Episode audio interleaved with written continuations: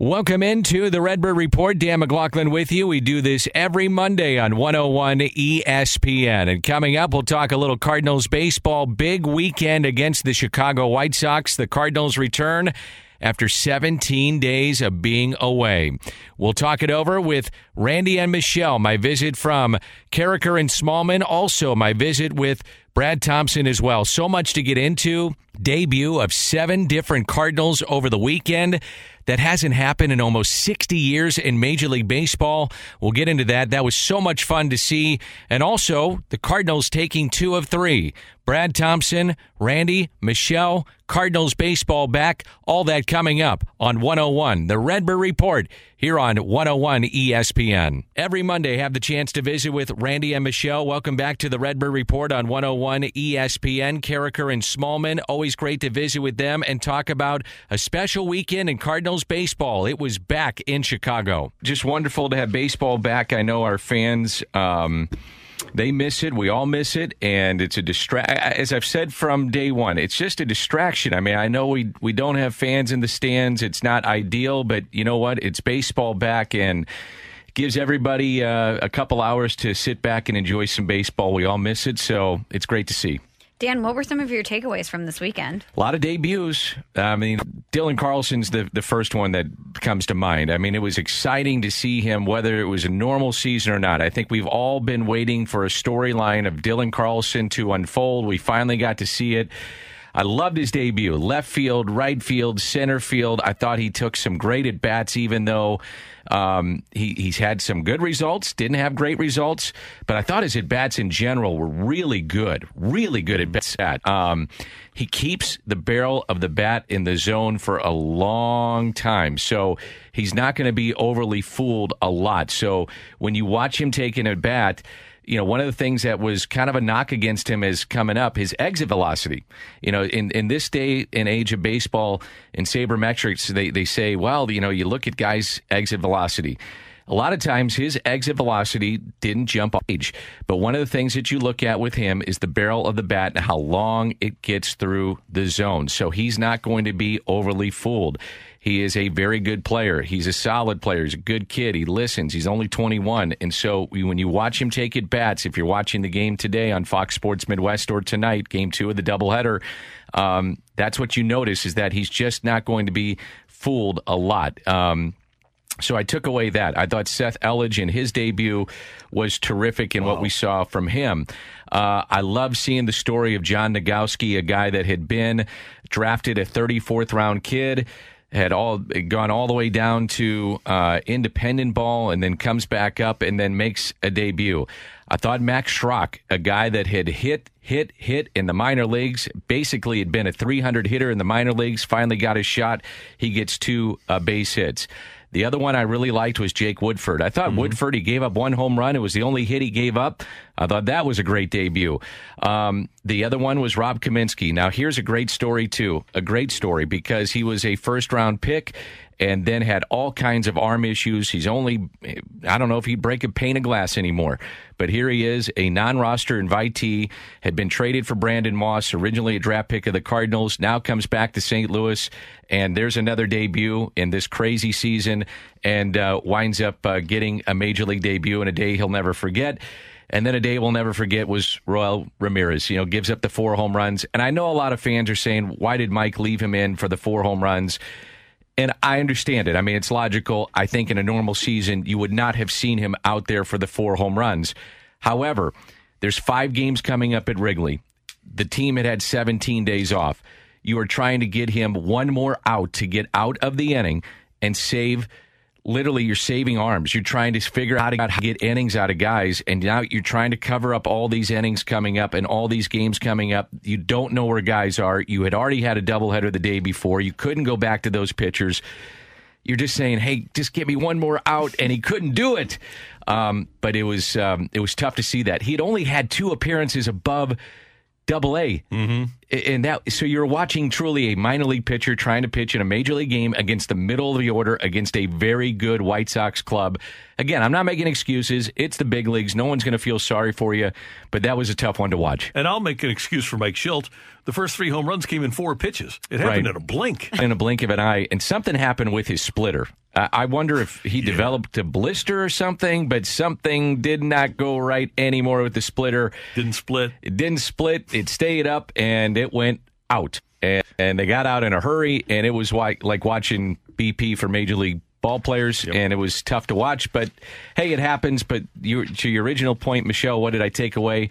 I love, always, I love seeing Major League debuts because it's not just about the player, it's about mom, mm-hmm. dad, brother, sister, aunt, uncle, family, coaches, uh, friends that all get him there to that point. So it's such a cool story, and that's what I love seeing. After game one on Saturday, Mike Shildt told Jake Woodford that he was going to start about a half hour before. So By Woodford design. yeah, You, but- you bet that's by design. no doubt. But so Woodford has phone and text, text everybody in the Yeah. family that you're talking about. Say, I'm pitching. Me, make sure you're watching. Well, could you imagine if Jake knew, you know, like five days before the buildup? Oh man. Like he hadn't slept probably for five days, mm-hmm. and you know, and then the night before he definitely doesn't sleep. So Sure. he's already nervous anyway because he'd been on the taxi squad, and then you're just in a big league city, and then you're thinking about, okay, when is that time going to come?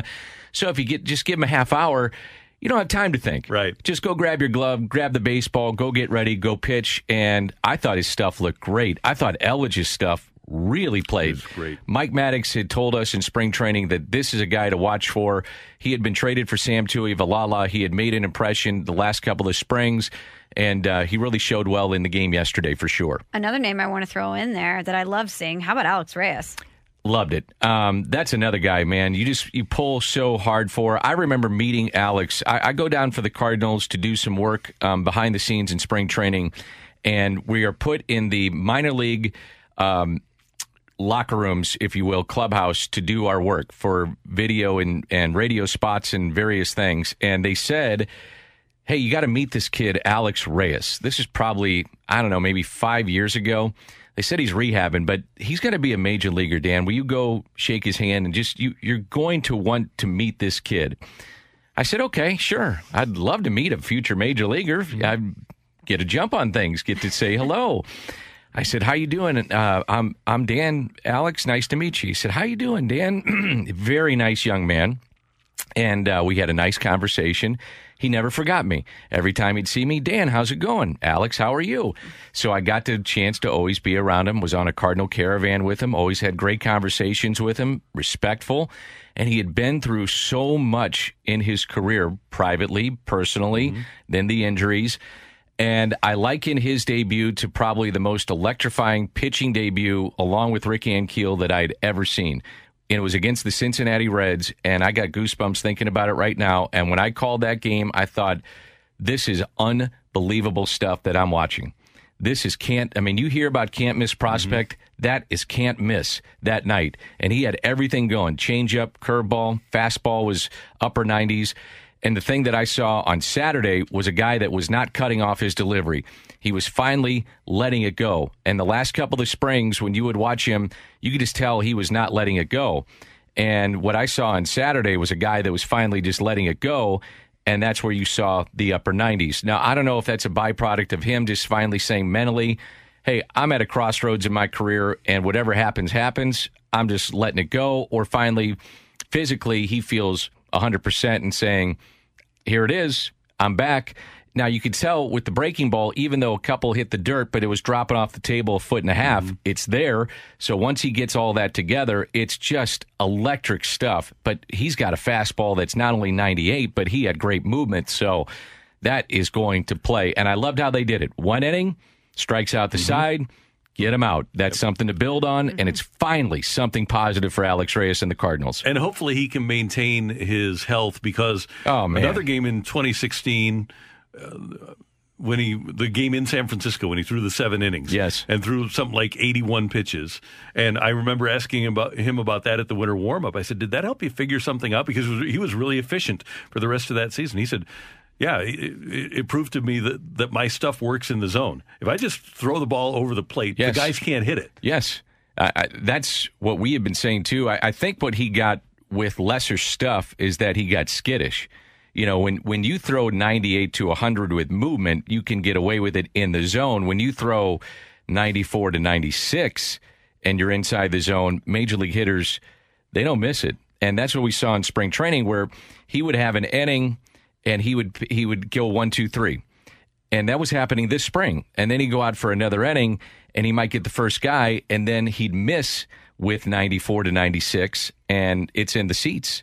And so that's a problem. So when he's now throwing upper 90s and you may miss location, but with movement, guys miss that. Mm-hmm. And so that that's again to your point if he's throwing his best stuff and you may miss location a little bit but you're upper 90s with movement you, you can get away with it The game that Shelby Miller started against Colorado, where they got a hit in the first inning or uh, the first at bat, and ey junior Yep. he got the first hit First then hit, and then the 27 up hit. 27 down And the way that Shelby Miller's ball popped in the zone, the movement when it got to the plate was something that you just don't see. agreed And I know that Shelby, he- was suspended by the Cardinals a lot of times, not a lot of times, but several times before he made it to the majors.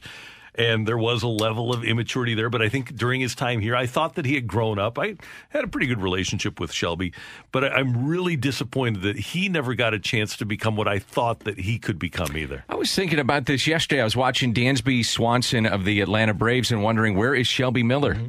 It, you have any idea where he's at He now? was in somebody's. He might have gone back to Texas? Arizona. Arizona? Texas. That's it. Yeah. he was with Texas this spring. Um, haven't heard about him. I was wondering I about either. that yesterday. Uh, I don't know. And I was thinking with all these different guys getting called up, Rob Kaminsky specifically, where are guys like Shelby Miller? right. I mean, if you're hanging around, you might have a shot, right? You'd think so. I right. mean, uh, I, I'm going to be fascinated what the Cardinals do. he opted out of 2020. Is that what he did? Yeah. Okay. Um, actually, I did know that. Oh, he was the Brewers. He had been with Texas. That's right. He year. did. Yeah. Okay. I, I'm fascinated what the Cardinals do in the second game of this game tonight with the uh, Cubs. The Cubs, by the way, are also without Chatwood tonight, Yeah. who is scheduled to go in game two tonight. KK will go in game one. Tomorrow will be a normal nine inning game, and then you have a doubleheader again on Wednesday. You could theoretically have Austin Gomber come back. Jack Flaherty would go in game one or two, so you could have Gomber or Flaherty flip flop, however you want to do it. So you could have those guys pitch. Throwing out out one through five, at least for the 1st mm-hmm. ten to fifteen days. Yeah. maybe. I, I Maybe you know, one through eight or something like that. and then you have a scenario that you're, at least for the time being, not sure about the Reds. Reds would be the next opponent. Now, they are scheduled to fly potentially to face Kansas City on uh, tomorrow night. They would fly potentially either late tonight or tomorrow morning. They have, they have had a, a potential positive test with one unnamed player. The Royals? No, the uh, Reds. Oh, Reds, yeah. So the Reds would face Kansas City in Kansas City, then come to St. Louis. So, um, but Major League Baseball being and be with, with uh, what's happened with obviously the Cardinals and the Marlins. So we'll see how that plays out. So again, we'll we'll wait and see. But uh, it's uh, kind of a crazy 2020 season. Would you guys like to see for eternity the doubleheader become a seven inning each game? Count me in. Me too. Yeah, I'm sure. Yeah, I think it's fun. I have heard from more people that have enjoyed the seven inning doubleheader. Now, from a ball financial standpoint, I doubt that they would want that because you've got breaks that you want to get in. Yeah. Oh, yeah, sure. yeah, true. the money, the financial part of it is clearly something that you, you want to get in. And when you get fans back in the ballpark, you're talking about hot dogs, beer, soda, cracker jack that you got to sell. But they s- quit selling beer at the bottom of the seventh anyway. Not soda, That's true. not yeah, not that's, hot dogs. That's a good point. Um, not your merchandise. And you don't have the back to back. Pretty much every doubleheader that you play in a normal season is a day nighter anyway. That's right. So that would be the part of it. The television, the radio aspect is um, your, you know, your commercials. So you you, Yeah. you lose that inventory. Point. Yeah, so I- so I you wasn't can't, thinking can't about do that. part. Yeah, all decisions based upon revenue, Randy. Come But on. from a fan standpoint, Yeah. I, I really started thinking about so when Wayno was going in that game, I thought, man, okay, so we're getting to the fourth inning with this guy. Now we're in the fifth inning. And by the way, how gutsy was that performance from Adam? Way- I, I looked at that game and I thought to myself, man, he's he's pitched some big games. I thought the Pittsburgh game in the playoffs, I thought the game that he came back and, and went the distance after it was an emotional game that I interviewed him in in regular season. I think it was against the Padres after he'd had Tommy John surgery and he finally kind of figured it out. Um, and he was he actually teared up in that game afterwards. I, I thought that was one of the great games. His run in postseason as a closer was such a great game. And I know this won't get the play of those games, but you talk about when the Cardinals needed a big start, and this will not get the play of those games. But that game that he threw on Saturday, and again, it's only five innings. I get it. But this team just had 17 days off. We have no idea what the team is going to do offensively, defensively. We got guys we have no idea how they're going to hit. And this guy at the age of 38 just goes out and deals you five innings. Are you kidding me? And once the Milwaukee quarantine started, Mike Shildt told us after the game on Saturday that every time he talked to Wayno, Wayno said, "When we start up again, I want game one. That game one's mine." And so finally convinced Shilty of that, and I don't think there was any doubt about it. But then he was also battling to go out there for the sixth inning too. it's unbelievable. I mean, Yeah. seriously. This guy was throwing, uh, throwing long toss into a net in his front yard and Yeah. just gave you five innings at the age of 38. Seriously, that is an amazing start. That he and you when you need innings, you have to have innings, especially in game one, because he could go out there and give you a third of an inning, and then you have no idea. And you're also facing nine innings the next day and five games coming up at Wrigley. Mm-hmm. You had to have somebody give you innings, and he did it. I mean, that is a gutsy performance. It really is. And, and not on an inning standpoint, but for him to say, I want the ball, I'm the leader of this Yes. team, and know that he's going to set the tone. He went out there saying, I'm going to set the tone for what this is going to be moving forward. Michelle, you know when you know that he is locked in is first of all watch his pace, but the other thing is he gets a little kind of like a little hump in his back. Seriously, Yep. Okay. and he kind of he just he I, I can't explain it. And I, when I he's wish looking it, in to get the sign. yes, Oh, yes. I know exactly what you're talking about. and he just kind of kind of see a little gnarliness to his face. I'm serious. Yeah. You can tell he's locked in, he wants the ball and he feels good and he understands the responsibility that he's taking to your point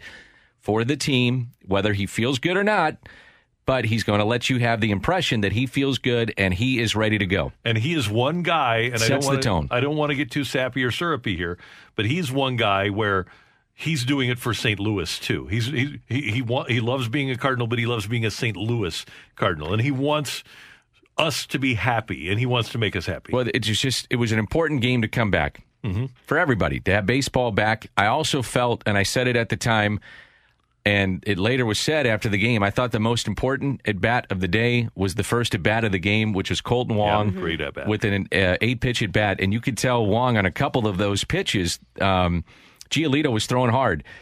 But you could tell Wong was a little tardy. I mean, some of these guys were tardy with those swings too. They hadn't faced live pitching in 17 days. It's going to take a little bit. Yeah. And he takes an eight pitch walk. That was huge. It's it, it's just like okay, we're back. Set the tone. Eight pitch at bat.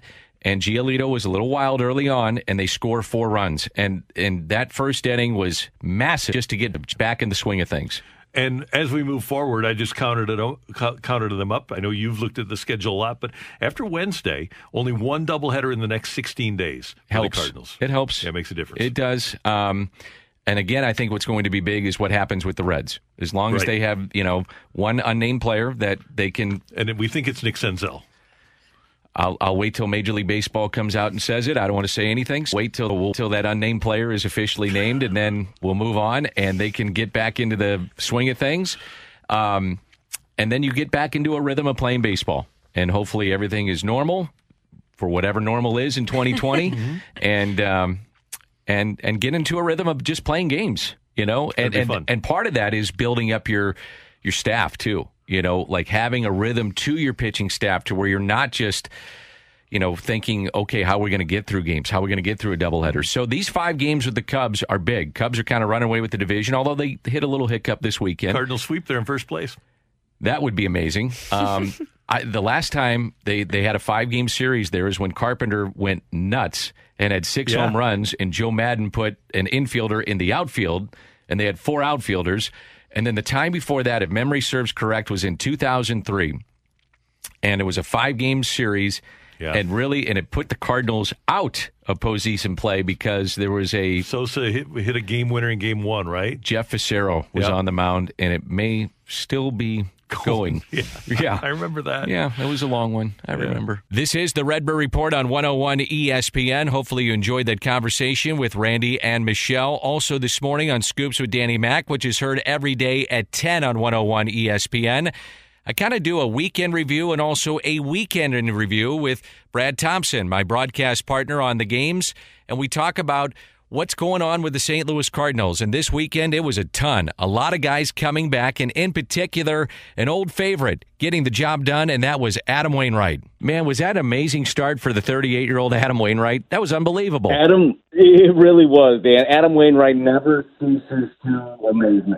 And I've had an opportunity to, you know, be teammates with him right when he broke into the big leagues and just still watching him now.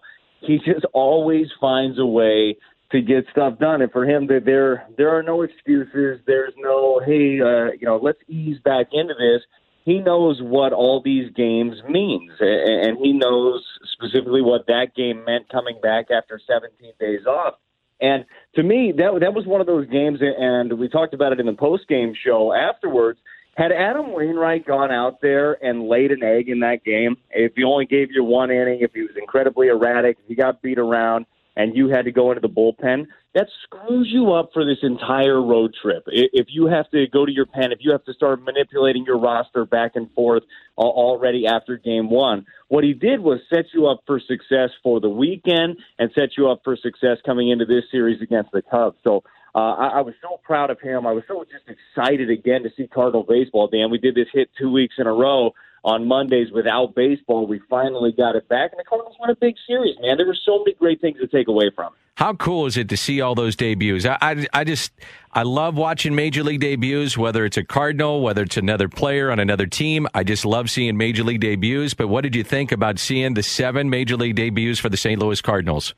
It was cool, man. Seriously, I mean, same thing for me. Every time I see one, I think about my debut, and I think about uh, when uh, and it was Erica Weston who had the Zoom conference or Zoom call with Jeff Carlson, Dylan's father, and him talking about the phone call that he got from Dylan.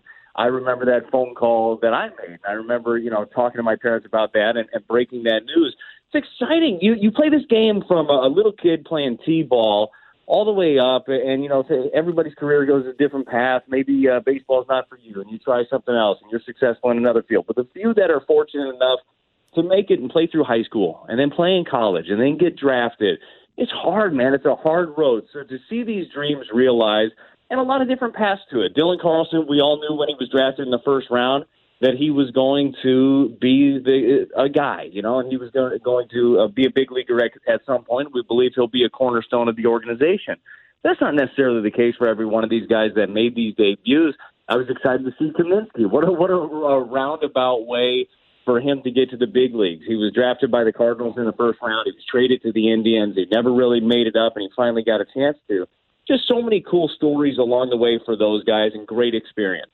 I really liked the at bats that I saw to Dylan Carlson. Now, he's going to have to make adjustments as we go along. The league will figure him out. He'll figure them out, vice versa. The cat and mouse game, he went two for 10. I thought he had some hard hit balls, nothing to show for it. Went two for 10, as I mentioned in the series. But overall, what do you think of Dylan Carlson? I agree. Professional at bats, uh, and one of those hard hit balls. I think it was 108 miles an hour off the bat, a laser to left field that he hit. And uh, I agree with the cat and mouse. I agree with the league that they'll figure him out. He'll figure some things out. But just watching him, and Dan, you've had a close eye on him the last couple of years. You've seen him in spring training. You've seen him throughout the minor leagues. He doesn't have a what is a, a very visual hole in his swing. You don't No. look and say, "Oh, I can get to Dylan right here," like uh, O'Neill last year. Slider down the way, we got it. Harrison Bader, slider down the way. Uh, that that's a thing. He doesn't have that either side of the plate. I mean, he protects really well. Even his first hit that Dylan Carlson had, I think it was on the eighth pitch of the at bat. He fouled off a couple of nasty changeups to end up getting to that pitch that he can hit. I love what I'm seeing. I love what I see in the approach. I love the fact that in three games we got a chance to see Dylan Carlson in every outfield position. Started in uh, left, went to right, went to center field for the game yesterday. He can handle each one of those, and he is going to play. He's going to play a lot, and he's going to have some success. I, I love the approach that, that he takes out there. I love how he, he looks out in the field, and he uh, he's going to get plenty of at bats. And if he's doing what we expect him to do and what the organization has expected him to do, all of a sudden this lineup looks a heck of a lot better. Couple of guys that are right up your alley pitching. Um, I, I, I mean, could you get a better outing out of Seth Elledge with the two and a third and the five strikeouts? That stuff's going to play, isn't it? Yeah, it really will. And he did a, a nice job of, of he spotted up his heater really well. He's throwing mid nineties. He spotted it up uh, on the outer half to righties, and he elevated really well, which played off of his curveball. I mean, uh, the, those two things paired really well. You look at baseball right now; it's four seams up in the zone, it's curveballs. Uh, well, he's got uh, every bit of that. He got he got uh, strikeouts on both those pitches, uh, more of them on the fastball than the curveball.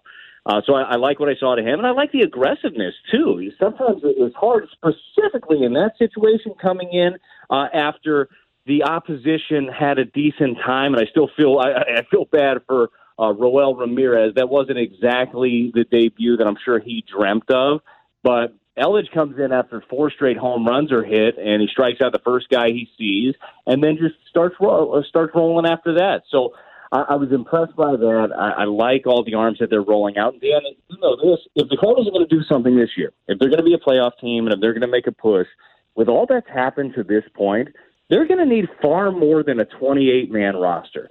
They're going to need everybody. They're going to need almost every bit of that taxi squad, less a couple of guys that were drafted last year.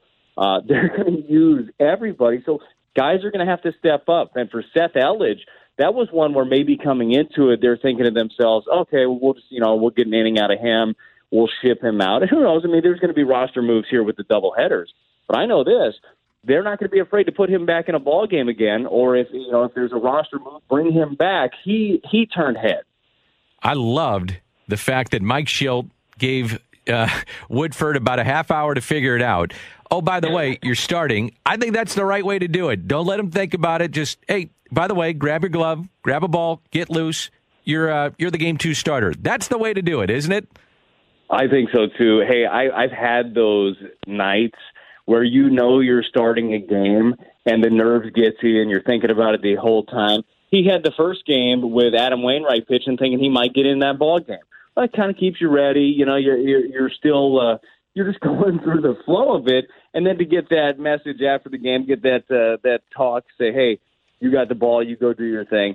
Sometimes we can overthink things. Sometimes we we go out there as athletes in general and just try to do too much. He didn't have a chance to do too much. He just went out there, got warmed up, and went against a very difficult lineup. I thought that Woodford did a good job as well. Gave you three strong innings in that one, and uh, another guy that I know that the organization has been high on, and another guy that can do multiple things for you. He can start a game like that, obviously. He can eat up innings in the middle of a game and give you multiples. Those guys have so much value right now. So I was excited to see him, and I agree with you. I think Shilty played that one played that one right. And I don't know if it's it, was all the mental game of it uh, of saying, "Hey, I'm just going to throw this on him," or if it was, "Hey, let's see what Wayno does. If Wayno doesn't get us deep into the game, maybe we can piggyback with Jake Woodford." But it worked out pretty darn well. One of the things that we're seeing, Brad Thompson, my guest, is that Edman is playing short. We're seeing a lot of uh, Knizner, obviously, over the weekend uh, behind home plate. So we're still waiting for DeJong. We're still waiting for Yadi. You're going to probably have to ease those guys in. And and John Mozeliak said he's going to want to see those guys get a little time, maybe at Springfield, to get some live at bats, live look at some pitching, those kind of things. How do you think you ease those guys in and make sure that you're you're handling that situation right? Um, uh, well, you know Yadi as well as I know Yadi. I don't know how much ease, how much easing in there's going to be. Hey, we're going to give Andrew a game, then we'll give you a game. When Yadi's ready, Yadi's going to be in there. And honestly, I feel the same way about DeJong. Once those guys are ready, I agree with the sentiment of sending them to Springfield, get a couple of at bats. They're doing some loose workouts, but to get that, I, I think that's important for a couple of days. And maybe who knows? Maybe we'll see them when the Royals come to town early next week. But in the meantime, the versatility is a beautiful thing that Tommy Edman has. He can bounce all over the place. He looks good. He looks solid at shortstop. And we know in the minor leagues he's played plenty of it, so you feel comfortable there. And for me, until Yadi does come back, show me all the Andrew Knizner you've got because the kid is impressive. He really is. We we saw it with the bat early on. He had two hits uh, in in his debut, an RBI single to right, hit a double to left. But then behind the plate, the catch and throw looks really good. It took him a minute yesterday to kind of get into uh, uh, remembering how much the ball sinks from Dakota Hudson. I'm sure he had to ice his thumb a little bit after that. But he did a, a great job of calling the game, of corralling the pitches, and he's just he's going to grow at that aspect of the game behind the plate, of calling it, of framing pitches, uh, of all the catch and throw, of, of thinking and slowing the game down. But I've been really impressed with Andrew Knizner as well. Again, small sample size, but how are you going to get better? Well, you're going to get better by playing, getting at bats, and getting reps and I like what I've seen out of him. What do you think the, the thing is with, with Hudson? He he had first inning problems last year. ERA was I think five point two eight in the first inning, and then after that, roughly about two and a half. Again yesterday, 24 pitches in the first inning. Then he was fine. He did that in the first game against Pittsburgh that he started uh, roughly three weeks ago on a Sunday afternoon. What is it, Brad, for a pitcher in a first inning, and how do you combat that to try to make sure that you can control that sinker that has such great movement? You had a great sinker, so how do you try to combat that as a starter in that first inning? You stop being too fine. You stop trying to be perfect in the first inning, and, and to me, that's something – specifically the last couple of years that I've seen from Dakota Hudson, instead of just trying to throw that sinker at the bottom of the zone, he's trying to throw that sinker at the bottom of the zone and hit a corner. Well, all of a sudden you do that and it's ball one, it's ball two. Then you got to come to guys in the hitter's count. It's not going to help you at all. So to me, it's simplifying just the bottom of the strike zone. That was one of the things that Dave Duncan – uh, just hammered home with me right when I got called up. We'd get out of a pitcher's meeting, and I kind of kind of come out there, my head spinning with all the information that we got, and, and Dave would say, "Hey, you know all that stuff you just learned? Forget all that crap. Just throw your sinker down at the bottom of the zone. You're going to be fine." I think Dakota Dakota has that type of, of sinker. His sinker is better than mine. His is 95 with life. If he just focuses down in the zone, I think he's gonna gonna have more success. I think Dan, honestly, this worked for me don't know if it will for for him. Dakota works too slow. He works way too slow for me. He's got to get the ball and, and throw it because he's kind of lulling people to sleep a little bit, and I don't think he ever gets a chance to get in a groove if he could speed it up somehow, some way, man, I really think that would help him. Were you shocked this weekend that the Cardinals came out and swept that doubleheader? I, I don't mean it disrespectfully yeah. to this team, but I was. I mean, they hadn't played in 17 days. They're playing a very good White Sox team, at least in terms of their lineup. Now they haven't played expectations, but I, I was shocked. How about you? I, I didn't mean to laugh when I said yes, but yes, yes. yes of course I was shocked. No, yeah, no doubt about it to put up four runs in the first inning uh, after 17 days off, and yeah, Lucas Giolito helped out. I mean, watch the leadoff hitter, great at bat by Kolten Wong, and something that Shildt and the other guys were singing the praises about. Couple of hit batters throughout that, but then they put pressure on him. They took really good at bats, and something that really stood out to me over this weekend series was the lack of strikeouts overall as a team. I mean, I, I think that they were putting the ball in play. We're not seeing the the uh, nine ten strikeouts a game. So I, I was impressed. I was shocked that they swept the doubleheader. And it, it's you in a series against a talented team. You're right. The White Sox haven't played up to exactly where everybody expected them to be, but you win that series after 17 days off. That has got to give you some big time wind in your sails heading into this series against the Cubs. And I'll wrap it up with this: uh, with all the debuts, Wainwright's uh, performance, and taking two and three. What was your favorite part of just having baseball back? What was your favorite part of watching this weekend? I mean, it was the competition in general. Honestly, was number one. But if I had to pick out an individual performance for me that got me the most excited and just made me happy, it was watching Alex Reyes go back out there and strike out the side, going 100 miles an hour, three strikeouts, all on heaters, and he finally looked free and easy again. Dan, I don't know what the future looks like for him. I don't know where they're going to project him. I don't know if they're going to try to just throw him back in as a starter next year and see what happens, or if he's going to be an integral part of the bullpen. But golly, he looked good. I mean, that that is the guy that you remember, the free and easy, still got the snapdragon breaking ball. That pumped me up a lot. Always great to visit with you on these Mondays. Thanks, Brad. No problem, Dan. Have a good one. That's Brad Thompson. You can hear him every day on 101 ESPN. You can hear the Redbird Report every Monday at 6 on 101 ESPN. For Randy Karraker, Michelle Smallmon, Brad Thompson, I'm Dan McLaughlin. This has been the Redbird Report on 101 ESPN.